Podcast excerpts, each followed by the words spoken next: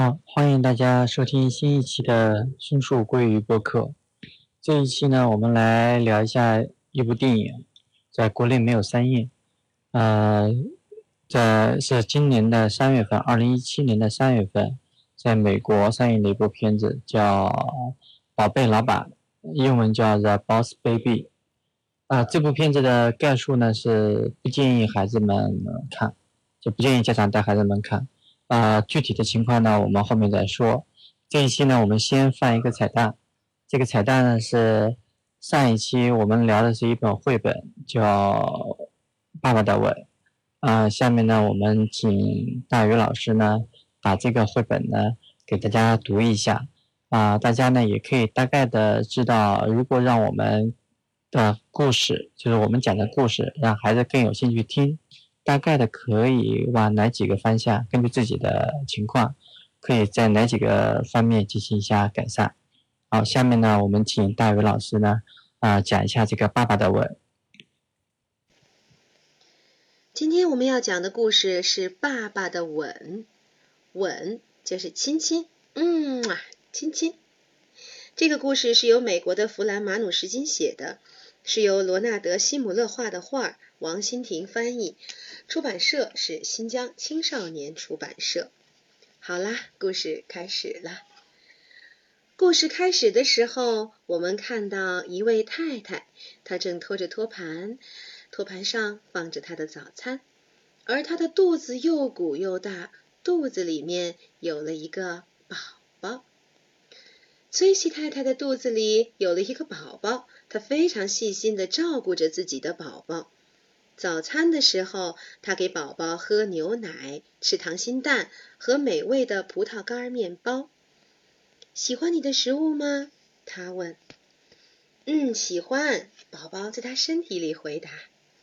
吃完早餐，崔喜太太会去一个洒满阳光的房间画画。她把红色、蓝色、各种各样的颜色涂抹在画纸上，画出了美丽的图画。宝宝也在他的肚子里看着那幅画哦。崔西太太把图画讲给宝宝听，然后问：“喜欢你的画吗？”“嗯，喜欢。”宝宝回答。时光欢快的流淌。有一天，崔西太太带着宝宝在树林里散步。宝宝，你看，这里有好多小黄花，等你出生以后，你就能自己看到它们了。我不想出去，宝宝说。什么？这可不行！你必须出来。崔西太太说。我就待在这儿，宝宝坚持说。这这可怎么办呢？崔西太太急得哭了起来。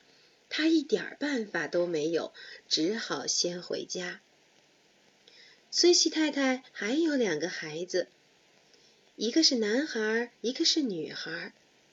他们放学回家以后，看到崔西太太在哭。崔西太太把宝宝的想法告诉了他们。我们知道怎么让宝宝出来，他们说。那个女孩名叫劳拉，劳拉把头贴在妈妈的肚子上，她问：“宝宝，你能听见我说话吗？”“可以。”宝宝回答。“出来！”劳拉大吼了一声。啊！宝宝吓坏了，他哭起来。我不，你吓死我了。可那个是那个男孩，他也把头贴在了妈妈的肚子上。宝宝，你能听见我说话吗？他问。嗯，可以。出来吧，我给你五分钱。可那个大声说。哈！宝宝又哭了起来。我不知道什么是五分钱，我不想出去。崔西太太的妈妈来了，她把头贴在女儿的肚子上。宝宝，你能听见我说话吗？她问。我是你姥姥。可以，宝宝回答。嘿，如果你出来，我会给你做一个甜甜的香蕉蛋糕给你吃哦。嗯哼，宝宝宝又哭了起来。我喜欢这里的食物，我不想出去。崔西太太的爸爸来了，他把头贴在女儿的肚子上。宝宝，我是你的外公。嗯，哎，如果你出来，我会开车带你去兜风哦。嗯，宝宝又哭了起来。我喜欢跟妈妈一起兜风，我不想出去。然后，宝宝睡着了。劳拉、克雷格、姥姥和姥爷，他们互相看了看。我们该怎么办呢？谁也想不出好办法。叮咚！啊！爸爸回家啦，他亲了亲妈妈，嗯啊，他亲了亲劳拉，嗯啊，亲了亲克雷格，嗯啊，接着又亲了亲外公外婆，嗯啊，嗯啊，然后呢，大家互相都亲了亲，嗯啊，嘿，嗯，你你们在做什么？宝宝轻声的问：“我在吻我的家人，我在吻我亲爱的家人呢。”爸爸说：“还有一个吻是留给你的。”说完，爸爸把头贴在妈妈的肚子上，嗯啊，亲了一下。可是我什么也感觉不到啊！宝宝说。嗯，对，现在是这样。不过等你出来以后，就能感觉到了。爸爸回答：“好吧，我要出来了。”宝宝大声的宣布：“啊，等一等，等一等，等一等，等一等！”大家手忙脚乱。威尔斯医生很快赶了过来，在他的帮助下，宝宝平平安安的出生了。呵呵，欢迎你，他说。嗯，我的吻在哪儿呢？宝宝心想。嗯啊，妈妈亲了亲他，嗯啊，爸爸亲了亲他，嗯啊，嗯啊，劳拉和可雷格亲了亲他，嗯啊，嗯啊，姥姥和姥爷亲了亲他，嗯，这可真是个好地方。宝宝笑着在妈妈的臂弯里甜甜的睡着了。这就是发生在崔西夫妇、劳拉、克雷格、姥姥、姥爷和宝宝之间的故事。后来，宝宝长大了，他学会了走路和说话，学会了画黄色的花儿。可他最喜欢的还是，嗯，亲吻。The end，故事讲完啦。好，下面我们来说一下这部电影《宝贝老板》。呃，这部电影呢概况呢是这样子的，它是梦工厂出品的，二十一世纪福克斯呢发行的。呃，给这样的一个线索，就是看的话，就大家大概能够知道，它不是一个顶尖的动画作品。呃，也就是说，不是皮卡斯出的，不是迪士尼，或者是不是宫崎骏。这个一般呢，在我们来看来，是一些顶尖的动画公司。呃，梦工厂呢，虽然出了一些动画，比如说《功夫熊猫》之类，但是总的来讲，他们的动画其实是不是，就是他们在做动画的时候，并没有真正的拿儿童当回事儿。呃，偶尔的有一些比较好的作品，那个我们具体再后再说。啊，但是具体到这部作品来讲的话，呃，我们不推荐。呃，我们先说这部电影的故事吧。这部电影的故事呢，是说的是。呃，有一个小朋友，呃，七岁，男孩。然后一开始呢，因为他是独生子嘛，一开始是爸爸妈妈万千宠爱在一身。后来呢，家里来了一个新的 baby。然后片子里面给了一个假设，就是我们的孩子是怎么出生的呢？是因为有一个宝贝的工厂，就是有一个生产 baby 的这样的一个工厂，把这些孩子一个个的派到各个家来，呃。然后呢，这个工厂里面呢分管理者和一般的婴儿，然后分到这个男孩家的这个这个呢正好是一个管理者。所谓的管理者呢，就是他可以让这个婴孩工厂啊能够更好的运作的这样的一批人，而不是浑浑沌沌的婴儿，大概就是这样的一个情况。然后呢，这个婴儿来到这个家以后呢，他实际上是有一个目的的，是什么目的呢？就是大体上就是我们的人类，其实呢现在慢慢的来讲不愿意养孩子了，不愿意养婴儿，因为我们的注意力呢，就是我们的爱心呢。啊，都分到一个宠物身上。那个在片子里面就是一个狗公司，啊，就是一个宠物狗公司，啊，所以呢，这个这个婴儿呢来到他们家，他不是作为一个管理者嘛，是希望把那个婴儿公司做好。所以他的任务呢，就是来到这个这个家庭来探来试探这个宠物狗公司的一些商业机密，然后呢，有针对性的解决这个婴儿公司目前经营不景气的这样的一个情况。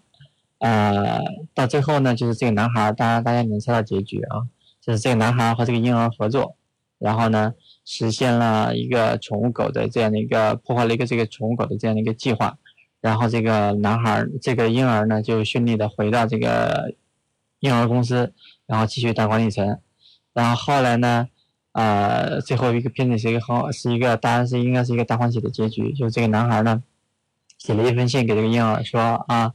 我们还是挺想你的。那个婴儿就是那个婴儿管理，他不是已经成为，因为他给那个婴儿公司干成了这样的一件大事儿嘛，就成为了那个婴儿公司的一个 CEO 这样的一个角色。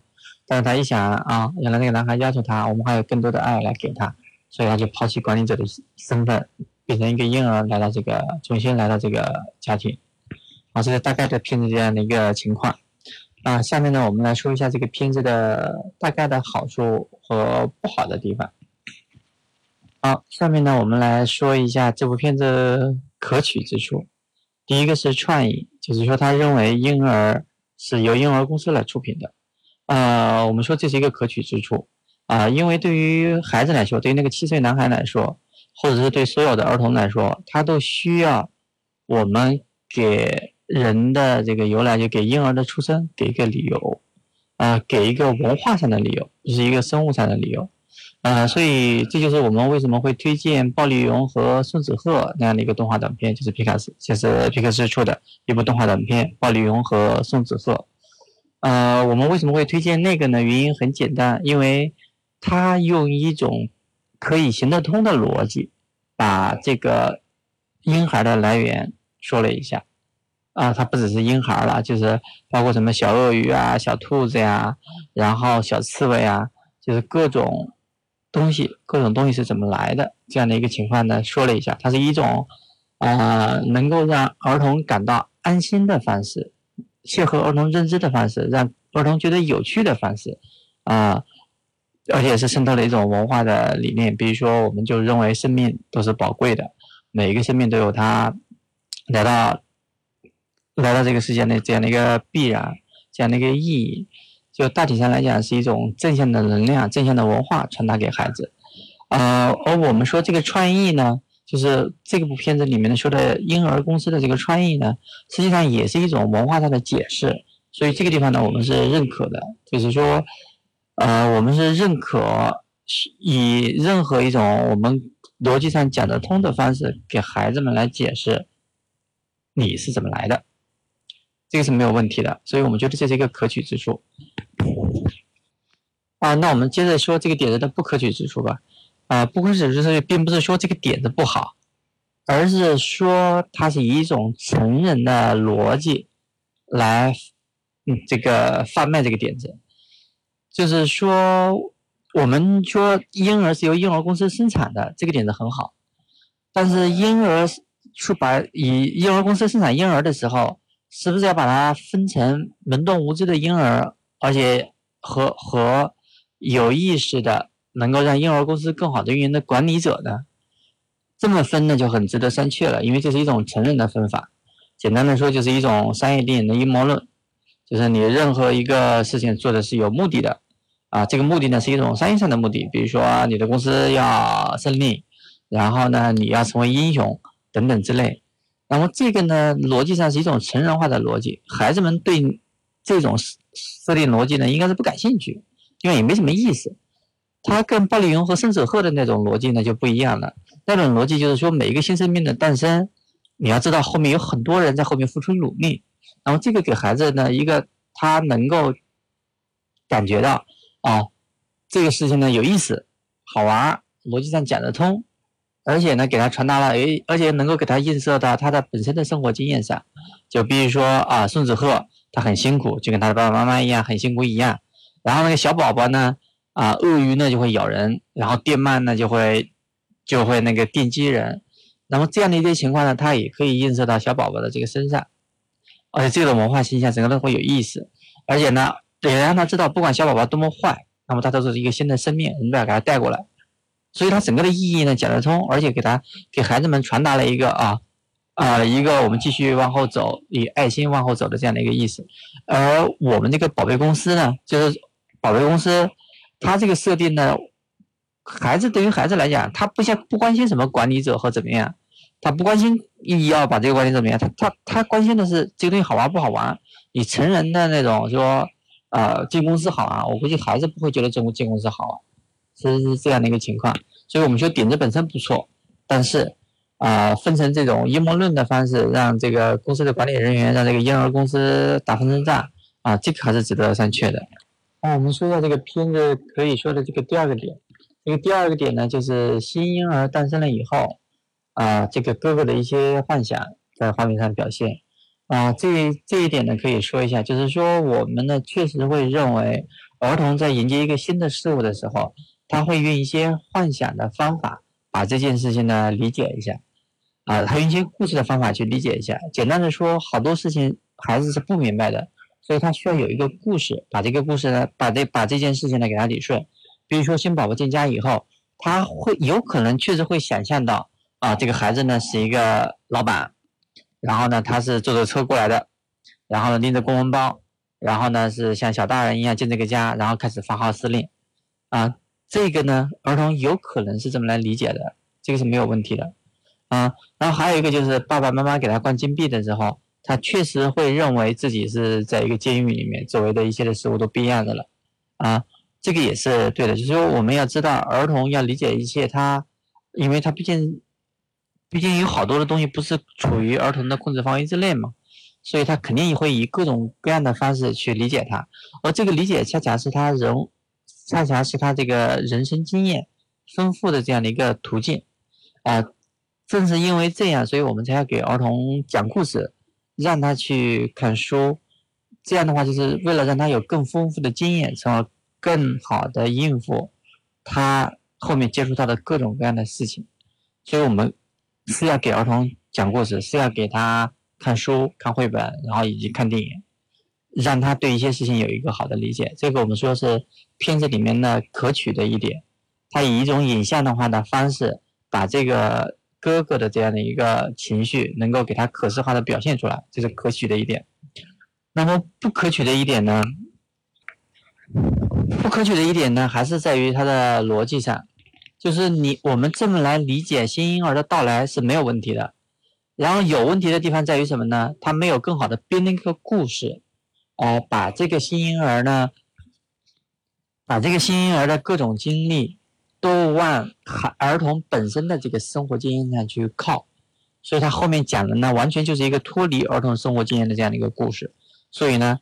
他虽然表现出儿童接触新事物的一些心理状态，但是他没有给这个心理状态往儿童的生活经验上靠，然后给他一个心理状态有一个疏通的可可能，他没有给这样的一个疏通的可能。好下面我们来说一下这个片子的第三点，第三点可以谈论的地方，就是片子的后面的结尾。呃，它的结尾的落的这个意思呢，实际上还是有可取之处的。它的意思是这样子的，就是说婴儿公司。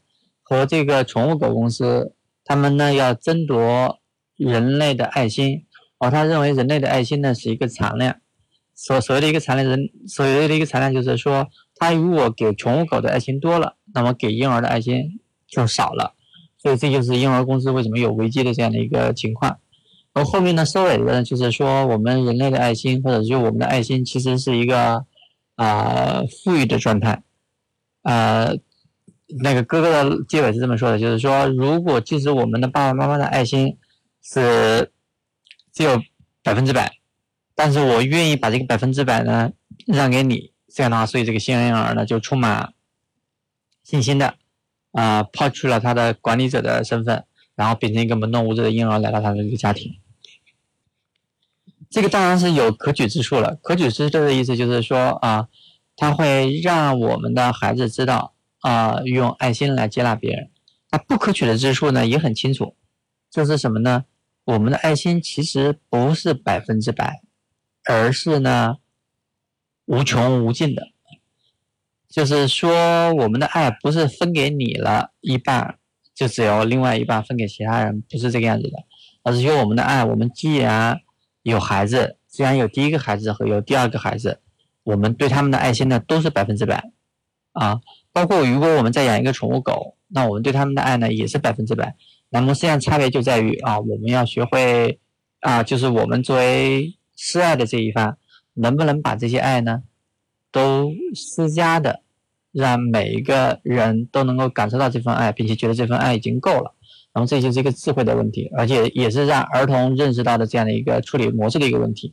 所以应该不会像片子里面这样简单的认为啊，我们的爱呢就只有百分之百，给了你百分之八十，那就另外的话你就只能收到百分之二十，就得有多有少。所以呢，哥哥要让着弟弟，呃，这个对于儿童来讲是没意思的一种做法，爱还是应该有一个包容的、无尽的这样的一个意思。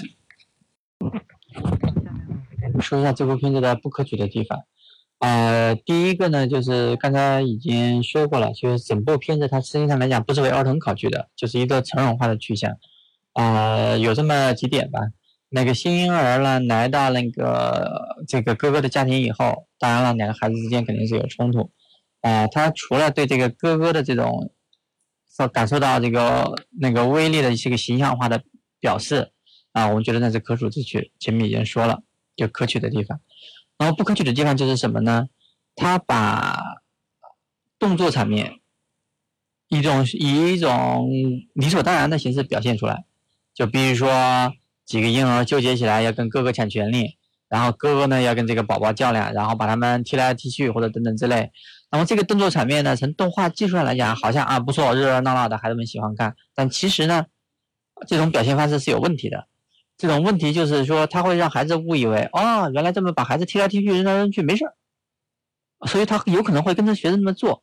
所以我们说，动作场面在面向儿童的动画片里面应该是要慎用。它要应该是让儿童觉得好玩，同时不会造成危险啊。这个呢，我们可以举一个例子，比如说那个《赛车总动员》里面，啊，麦昆和他的那个奥迪的女朋友啊，两个比赛的时候，他们就跑来跑去，就是在那个山道上山道上比赛。然后呢，前面的那个女朋友呢，踩了一踩了一脚，从一个泥坑里面过，然后就把麦昆呢，麦昆呢，然后在后面追嘛，然后就弄了一脸呃一嘴的泥，然后就是吐舌头。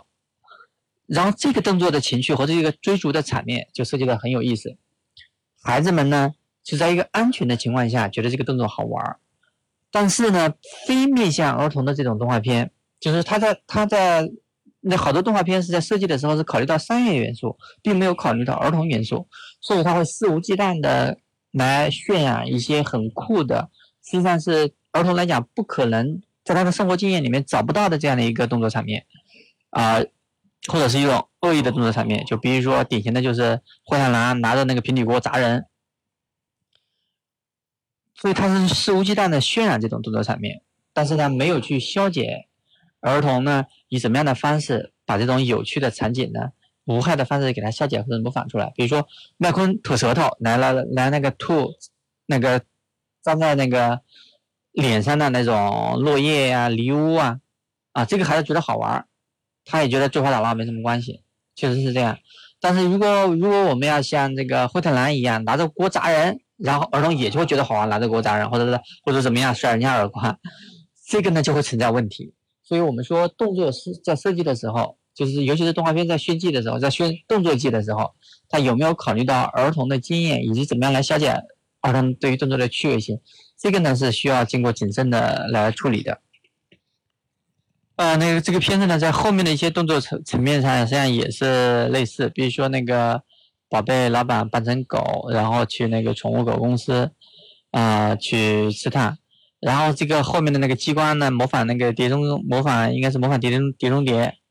啊，这个也是一种成人化的趋向。你让孩子去探险冒险可以，但是你不应该用成人化的趋向把这段动作戏给他做出来。实际上就说，简单的说就是孩子会觉得这个跟我有关系吗？我我需要因为看这部动画片，然后要先要印证一下那个在这里面能能够对碟中谍进行一下怀旧吗？这个就没什么意思了啊。所以我们说这里面的动作戏设计是存在很大问题的。啊，后面我们来说一下这个片子的那个还有一个不可取的地方，就是它身上的主题呢也是一种成人化的趋向。就刚才我们一开始的时候说了，他把这个定位呢定位成婴儿公司与宠物狗公司的一种争斗。这个呢，我觉得举创可能是有这样的一个想法，就是怎么样想，他对人类的未来会觉得我们人类确实是当孩子不当回事儿，因为我们的技术足够发展嘛，所以宠物狗更省事儿。啊，所以也许以后就这样。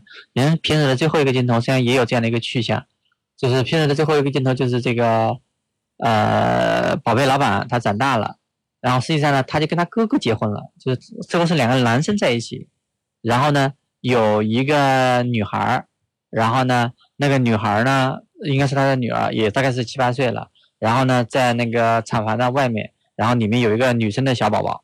啊，相当于又是一个轮回往复嘛。然后这部片子好像也有一个续集。然后这个东西呢，也应该是一个成人的趋向。就成人的趋向，就是说啊，对于婴儿来讲，我们以后也许不是我们目前的这种人类架构，就是有家庭有孩子，以后可能真的是一种哦，大家都是为了自己的一个意愿，然后呢，把自己的想干嘛就干嘛这样的一个情况。当然，我这个地方可能表述的不准确啊，但大体上来讲，可能是有一个成人化的去向。啊，那我觉得这个也是存在，对儿童来讲也是没什么意思的。我们对于目前不管以后怎么变化吧，你可以去思考没有问题。但于对于儿童来讲，我们是要让儿童接触目前的文化，他对未来的文化当然是可有三可以有思考，但是你让他看动画片，七八岁的时候或者十几岁时候看一部动画片就对未来有思考，这个还是很不靠谱的啊。所以。总的来讲，这部片子就是一部成人的商业动画，所以我们不建议儿童来看，因为看的话，我们大人需要给他解释的东西或者是误导的东西都会比较多，就是负面的因素非非常的多，造成的坏的影响肯定会比造成好的影响要多啊，应该是可以这样断言。所以结论就是不建议大家来带孩子来看这部片子。好，那个这一期的播客就到这个地方，谢谢大家。